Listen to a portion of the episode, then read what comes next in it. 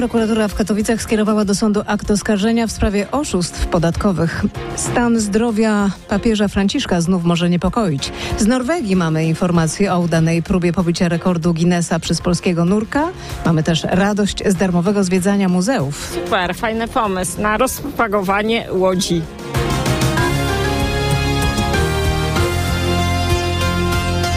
Najpierw jednak informacja sprzed chwili. W prokuraturze w Szczecinie rozpoczęło się przesłuchanie kierowcy, który wczoraj po południu wjechał w grupę osób na placu Rodła, a później spowodował kolizję z trzema innymi autami na Alei Wyzwolenia w Szczecinie. Rannych zostało 20 osób. 33-latek według ustaleń policji był trzeźwy. Sprawa na pewno wróci w faktach za godzinę.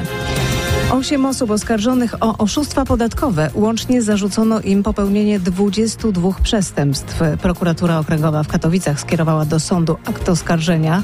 Nasz reporter Marcin Buczek zna więcej szczegółów tej sprawy. Witam cię Marcinie. Jestem. Powiedz jak działali oszuści. To był fikcyjny obrót wieloma towarami na łączną sumę ponad 60 milionów złotych. Oskarżeni działali tu, w Katowicach oraz w Wodzisławiu Śląskim, a także innych miastach w Polsce. Byli przedstawicielami wielu firm i wystawiali fałszywe faktury VAT. Następnie, posługując się nimi, składali w urzędach skarbowych deklaracje i wyłudzali zwrot podatku. Ich działalność trwała około roku, a żeby ukryć przestępstwo, wielokrotnie przelewali potem pieniądze na różne konta bankowe. Niektórym z podejrzanych grozi teraz nawet 25-letnie więzienie, bo zarzucono im popełnienie tzw. zbrodni VAT-owskiej. Przygotowałem tekst, ale słyszycie, że nie mogę go przeczytać z powodu zapalenia oskrzeli. Włoska agencja ANSA przytacza słowa papieża, jakie padły podczas jednej z sobotnich audiencji. Dziś Franciszek przyjął m.in. kanclerza Niemiec Olafa Scholza. Tydzień wcześniej Watykan ogłosił, że papież ma lekki stan grypowy. W minionych dniach dwukrotnie odwołał planowane spotkania. W środę podczas audiencji generalnej, przypomnę, Franciszek miał wyraźne problemy z głosem i nie przeczytał tekstu katechezy i pozdrowień. Po audiencji został przewieziony na krótko do szpitala na badania. Bardzo dobre informacje dotarły do nas. Przed chwilą z nad norweskiego skutego lodem jeziora Mysudjernet Stanisław Obieżałek pobił rekord Guinnessa we freedivingu, czyli nurkowania na wstrzymanym oddechu. Przypłynął pod lodem na jednym wdechu, bez skafandra ponad 110 metrów. A oto co powiedział nam już po pobiciu rekordu. W tym całym stresie zapomniałem balastu na szyję, z którym zawsze pływam. Musiałem korekty robić. Jak płynąłem, e, znosiło mnie ciągle na, na lewo, na prawo, ale, ale opanowałem to wszystko i musiałem wyregulować puls. Po 40 metrach skupiłem się bardziej w sobie i liczyłem uderzenia płetwy i i koncentrowałem się na linie i później już poszło szybko. O jest sukces jest takie szczęście i szczęście największe bez tego stresu, tych niepotrzebnych nerwów, nad którymi trzeba zapanować najbardziej.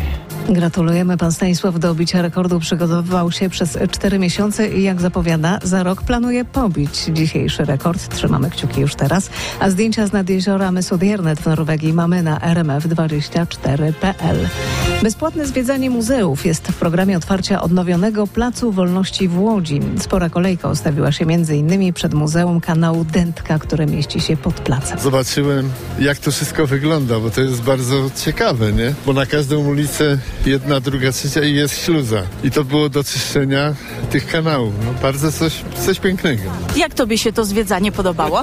Mi, mi się podobało ogólnie super, bo mogłam się czegoś dowiedzieć, że takie w ogóle jest. Muzeum Dętka w sumie jest w tym sezonie zamknięte, tak? No bo jakby działa tylko w sezonie letnim. No mamy marzec, więc super. My przyszliśmy jakoś równo o 10, staliśmy godzinę, no ale widać, że kolejka jeszcze się tworzy. Do 17 pewnie jeszcze dużo osób wejdzie. Właśnie jeszcze przez 4 godziny można zwiedzać za darmo muzea na odnowionym Placu Wolności w Łodzi.